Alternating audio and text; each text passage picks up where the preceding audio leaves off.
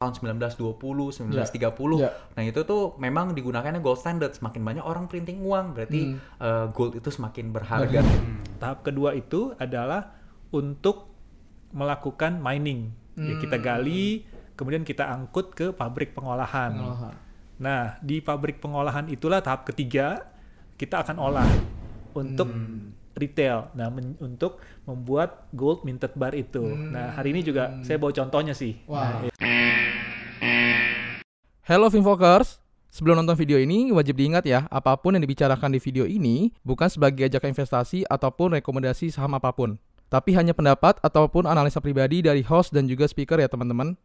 So, sebelum kita mulai, enjoy the podcast. Halo Fokers, balik lagi sama gua Calvin di sini. Jadi hari ini gua beda nih backgroundnya nih. Hari ini kita gua bareng Vincent juga ngobrolin lagi soal market nih kok. Nah, gue pengen nanya nih kok sekarang ke lu. Lu kan udah masuk ke bulan baru nih, udah Oktober kok ya, udah mau Yes. akhir tahun. Betul, betul, betul. Lu portfolio gimana nih so far? Gitu. Ah, portfolio ya. Jadi s- terakhir kali dari Juli ya kalau nggak salah kita Juli, ngomong iya itu kan. Juli. Juli kita sempat reach all time high. Mm-mm. Tapi again di bulan ah, apa Juli dan apa Agustus, dan Agustus, September, September. ini ah, kurang baik kita sempat mengalami penurunan yang cukup ini. Dan ternyata ya itu juga sih cukup unik ya karena di September um, long story short banyak kejadian-kejadian black swan Betul. yang terjadi gitu Betul. kan. Nah, mungkin kita udah bahas di beberapa episode sebelumnya Ya, ada Evergrande, Evergrande. ada yang lain. Ya. Tapi nggak apa-apa, eh, namanya market yaitu dinamikanya. Karena kalau nggak ada minusnya, kita bisa jadi sombong hati gitu Betul, kan. Justru kalau ada minusnya, itu menjadikan cuan yang tertunda itu jadi lebih indah. Benar, Ya kan? benar, benar. Gitu. Nah, tapi kalau dari percentage nih kok, lu kan udah udah udah banyak tuh masuk ke tech stock, terus ada ke komunitas juga gitu kan. Nah, Hmm. sekarang nih portfolio tuh berapa persen sih lu ke mana-kemana gitu? Oke, jadi in in general Ya. portfolio kalau kita bagi kategori umumnya ya, Ya, saham itu eh, 70%, tujuh wah oke, 70 persen, eh, properti 20%, oke, em, 10 persennya yang lain itu eh, alternative investment. Alternative investment itu apa? Ready cash Hmm. untuk kita nanti gunakan untuk belajar, Belajar lagi, lagi. atau Ya. apa ya kan? Ya. Tetap ya, walaupun teman-teman belajar dari saya, tetap kita juga ter- perlu perdalam ilmu lagi dari berbagai macam hal betul, lainnya. betul. Nah, kemudian kita ada taruh saya ada taruh juga di emas Emas, oke, ya kan sebagai alternative investment. Oke. Terus ada cryptocurrency juga em, eh, dan forex sih. Ada forex juga? Dikit Oh, lah. oke. Ha-ha. Jadi alternative investment itu ya walaupun dikit tapi bisa ini juga kadang-kadang bisa bigger, bisa untuk stability during ini juga. gitu. Oh, oke. Jadi ada bagusnya juga teman-teman diversifikasi sesuaikan dengan eh, portfolio resiko teman-teman, risk profile teman-teman masing-masing. Gitu. betul betul. Nah, tadi gue lumayan menggelitik ngeliat lu ada ada pegang gold juga kok ya, emas juga gitu Iya. ya. Nah itu kenapa sih lu milih di emas gitu kok? Naruh apa? Oke, Taruh di emas ya. emas gitu. Emas itu sebenarnya eh, salah satu ceritanya adalah kenapa? Karena emas itu adalah lindung nilai. Oke. Jadi kalau dikala ada krisis atau apa, kan kita pernah cerita ya tahun Ya. lalu kita em, sempat dapat cuan yang extraordinary Betul. dari eh, emas, Emas. gitu. Karena kenapa? Emas itu menuju ke titik tertinggi di saat apa? Di saat ada krisis Hmm, atau hmm, apa? hmm. Semua pemerintahan itu akan berlomba-lomba untuk mengucurkan stimulus. Stimulus, setuju. Nah, biasanya yang gucurkan stimulus adalah pemerintah Amerika doang. Ya. Tapi tahun lalu special situation, pandemi, jadinya semua negara, Semua negara. baik uh, Betul. China, Jepang, Eropa itu semua uh, keluarkan stimulus. Ya. Jadi kenapa kita perlu emas? Ya karena itu tuh apa lindung nilai gitu. Hmm. Jadi dikala nanti ada inflation yang cukup tinggi, ya emas itu cukup untuk melindungi nilai aset kita juga. Oke. Jadi I use emas as uh, lindung nilai sih. Oke. Uh, dan itu stabilitas. Jadi dikala aset yang lain lagi jatuh atau apa, misalnya emasnya tinggi, kita bisa jual, bisa gunakan atau bisa kita tabung. Ya itu one method of investmentnya adalah nabungnya lewat Namun itu. itu. Oke, Gitu. jadi safe haven juga kok ya. Jadi kan Yes. aset safe haven juga gitu. Nah, terus kalau gue pernah denger juga kan lu di crypto juga gitu Iya, kan. kok. iya, nah, iya. crypto tuh gue sering denger nih gitu. Eh, orang bilang the next goldnya itu crypto atau ya kita Hmm. ngomong Bitcoin CS lah gitu ya. Ya. Lu ngeliat fenomena itu gimana tuh? Ngeliat eh, bilangnya oh the next gold tuh di sana gitu ya. Hmm. Hedgingnya pada ke crypto. Iya, gitu. iya, iya. How about Bi- that? Bisa juga sih, tapi kan uh, you have to learn about the cycle. Jadi Hmm. uh, cryptocurrency itu selalu ada cycle-nya gitu kan. Setuju. Nah, tapi kalau kalau jujur me in dunia kripto tuh very new. Jadi eh, tetap fundamentalnya itu tetap penting. Nah, Oke. kalau emas itu kan ya kita pernah belajar tentang gold standard zaman dahulu kan. Betul, dari Ya, waktu zaman tahun 1920, 1930. Ya. Nah, itu tuh memang digunakannya gold standard. Semakin banyak orang printing uang, berarti eh, gold itu semakin berharga Bernilai. Ya. nilainya. Jadi eh, fundamentalnya ada. Hmm. Nah, bukan berarti kripto itu nggak ada fundamentalnya. Kripto juga tetap ada, tapi kan permasalahannya adalah eh, itu jadi abu-abu. Kalau gold standard kan itu udah digunakan oleh masing-masing negara sebagai em, untuk menstabilisasinya juga Ya. negaranya masing-masing. Berarti berapa emas yang mereka harus taruh di reserve itu ada. Ya. Berapa cadangan US dollar yang mereka harus taruh itu ada gitu. Yes. Nah, semuanya itu harus eh, negara-negara punya. Tapi kalau kripto baru eh, satu atau Beberapa tiga ya, negara beberapa yang menggunakan kripto sebagai cadangan safe Betul. haven mereka gitu. Betul. Jadi for me kripto itu sebagai um, offense. Offense, ya. yes, Um, setuju. Tapi bisa hilang, bisa. Bukan berarti enggak. Tapi kalau emas itu lebih ke stability. Yang penting dia uh, inflation hedge, mau ada inflation ya kita tetap tenang karena aset kita tetap terjaga di situ gitu. Nah, jadi teman-teman di Stockpot edisi kali ini aku mau ngundang bener-bener langsung dari emiten langsung, the top management dari emiten. Nah, kita mau belajar langsung uh, instead of semuanya kan biasanya dari narasumbernya aku. Nah, kali ini kita mau ngundang top manajemen dari emiten yang baru saja IPO, emitennya Archie. Nah, saya mau perkenalkan Bro Adam. Ini um, salah satu top manajemen dari emiten Archie. Thanks Halo, bro. halo kok. Thank you, thank you dia Halo. udah, udah diundang nih. Wah, thank mantap. you. Tadi kita ini kok ya kita kita ngomongin soal apa ya portfolio check up juga gitu kan bareng Vincent terus kita ngomongin tadi sempet ngomong ke gold juga gitu kan dan ngomongin ke kripto. Nah, kebetulan banget nih eh Ko Adam ada di sini gitu kan eh, Yeah. one of the apa eh, CFO juga nih di Archie gitu. Nah, boleh nggak sih kok lu kayak eh, sharing sedikit gitu ya? What is Archie sih gitu kayak buat teman-teman yang mungkin yang lagi nonton juga apa sih Archie ini gitu. Oke oke, sure sure.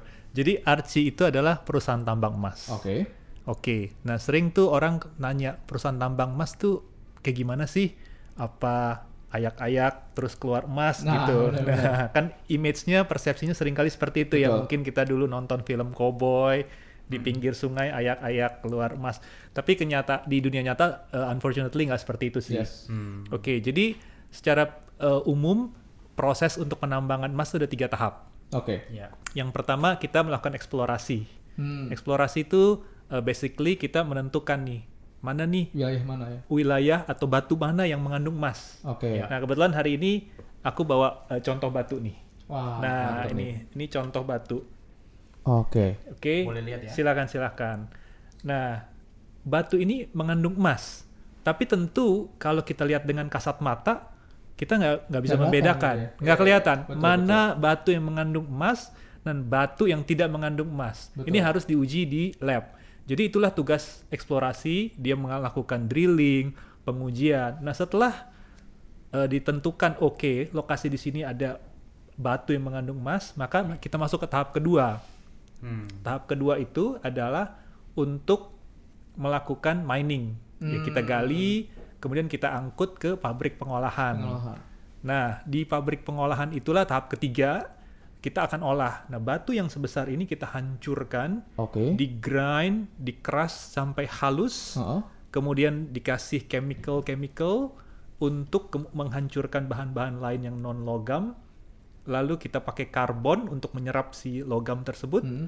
hingga akhirnya menjadi emas. Emas. Begitu. Jadi Ah, Oke. contoh batu ini ya. Batu ini Yap. tuh eh, mengandung 3 gram emas per 3 ton. gram ya. per Tiga tonnya. mas. Oke. Satu oke. ton itu kayak gimana sih bayangannya? Satu ton Seribu ya, itu tuh 2 2 meter kubik. Dua meter kubik. Oke. Jadi kalau kita bayangkan tuh 2 meter kubik tuh kalau satu meter kubik kan satu meter kurang lebih panjang satu meter lebar satu meter, meter. tinggi satu meter Iya. itu satu meter Iya. kubik. Iya. Nah itu 2 meter kubik. Oke. Kurang lebih segede gitu emasnya cuma ada 3 Tiga gram. gram. Nah 3 Kalau gram. segini dia berapa meter kubik? Wah itu Ini sih kecil kecil, ya? kecil, Kecil ya? sekali. Iya. Iya kalau Per me- satu meter kubik gede banget sih Iya, gitu. Berarti ini kalau diambil pun gramannya nggak ada ya emasnya nih. Emasnya kecil Ah, banget. ya? kecil banget sih, Kecil ini mungkin ya? berapa ribu rupiah lah Oke, value-nya ini. Oke, oke. Oke oke.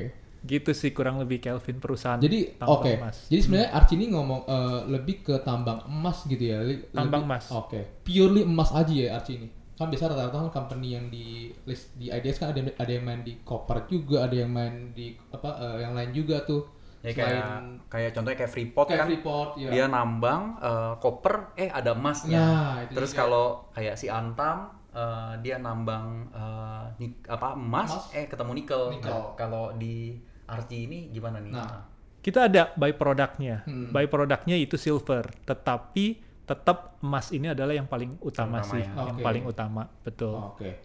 Nah, kalau ngomongin Archie, singet-singet eh, aku nih Pak eh, Ko ya. Jadi singet aku kan ada tuh LM-nya ya. Kayak Betul. LM-nya itu kan lagi, naik juga tuh beberapa tahun ini gitu. Betul. Kayak apa Lotus Ar Lotus Archie Lotus ya? Archie. Nah, itu kan lagi banyak tuh yang di diperjualbeliin gitu ya. Nah, itu emang print- eh, dia bikin minted barnya juga atau gimana tuh? Betul. Jadi itu sebetulnya adalah salah satu eh, anak usaha atau anak perusahaan dari Hmm. Anak Archie. perusahaan dari Archie. Betul. Oke. Jadi kita mem- membentuk joint venture dengan Hmm. third party untuk membuat minted bar. Oke. Jad- eh, betul. Nah, jadi sehingga eh, yang tadi saya cerita Hmm. itu menjadi emas, bias secara umum kita usaha bisnis utama kita, kita ekspor emas kita. Yes. Ya. Itu Yes. dalam bentuk granul biji-biji emas. Itu murni 99,99% kita biasanya ekspor. Oke.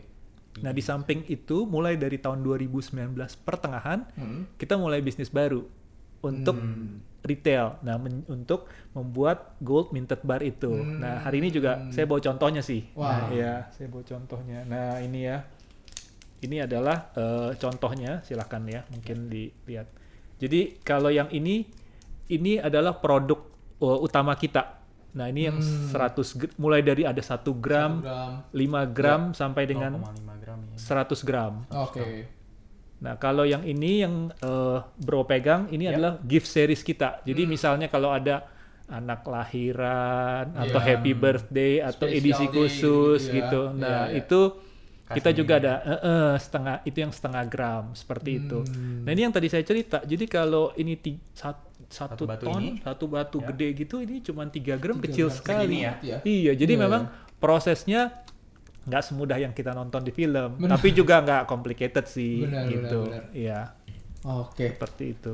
Nah, eh, eh, aku cukup eh, curious juga sih karena eh, kalau misalkan kita lihat say investasi emas gitu ya, eh, eh, aku pribadi kan kalau ngomongin di saham kan eh, paling cuma tahu Antam, terus kalau nggak salah ada PS, PSAB, ada MDKA gitu, cuma itu itu doang kan ya. Maksudnya Iya. kayak ya ya kehitung jari lah yang di listing di saham gitu. Nah ini kebetulan Archie masuk nih. Ini IPO-nya kapan sih? Eh, eh, kok kok Adam eh, IPO gitu? Kita listing kemarin bulan Juni, tanggal Juni 28. kemarin Iya, jadi Bulan kemarin. belum belum ya Belum tiga bulan lah, Belum, iya, iya, kurang iya. lebih ya, kurang lebih tiga Ah. bulan. Jadi sebetulnya Archie adalah perusahaan tambang emas terbesar kedua di Asia Tenggara untuk Terbesar pure kedua. play. Oke. Jadi yang saya eh, sampaikan di sini adalah pure play. Maksudnya pure play itu apa? Tambang emas yang betul-betul mengolah hingga menjadi emas murni. Mas Murni. Hmm. Jadi seperti tadi eh, Calvin sampaikan, ada Antam, Ya, ya. PSAB Ya. atau J Resources, kemudian ada Merdeka, Merdeka. Martabe yang merupakan Martabe. UNTR, Ya. itu Ya. juga termasuk tuh ya Oke. emas murni karena mereka Hmm. memproduksi hingga menjadi emas murni Ya. diekspor. Nah dibandingkan dengan mereka semua dan di Asia Tenggara kita terbesar nomor dua. Oke. Jadi misalnya dari segi produksi Mm-mm. kita satu tahun tahun 2020 kemarin 207 ribu ounces atau sekitar 6 ton 6 ton Hmm, emas. Iya, iya, iya. Itu eh, terbesar kedua. Nomor satu adalah Martabe. Martabe. yang bagian dari United Tractor. Hmm. Kemudian dari segi cadangan atau dikenal reserve. Reserve. Reserve, ya. Iya, betul. Ya, reserve.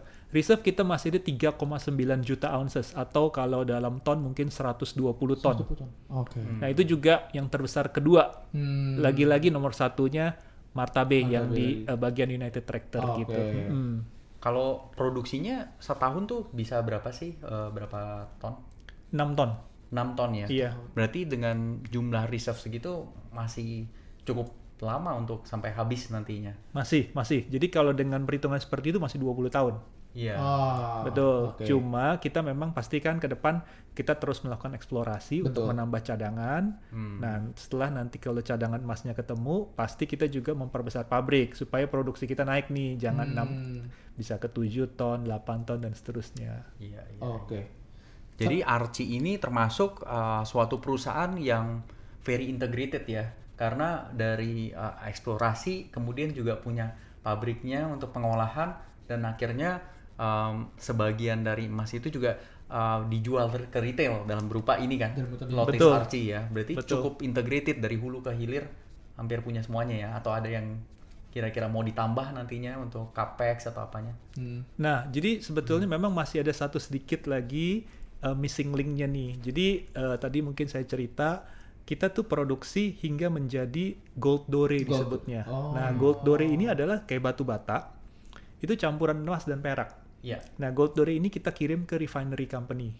Oke. Refinery company ini yang uh, nanti memisahkan uh, si emas dan si perak. Hmm. Oke. gitu nah sama semua seperti PSAB Merdeka juga mereka tidak punya refinery sendiri biasanya kita kirim ke third party refinery Hmm. nah itu adalah salah satu sebetulnya agenda kita ke depan kita ingin bikin refinery sendiri Refinery sendiri. oke supaya nanti betul-betul dari mulai dari tanah kita gali sampai menjadi emas seperti ini ya Hmm. itu di archi semua Wah. gitu itu Oke. tujuan kita sih sebetulnya ya Oke. ya ya, ya.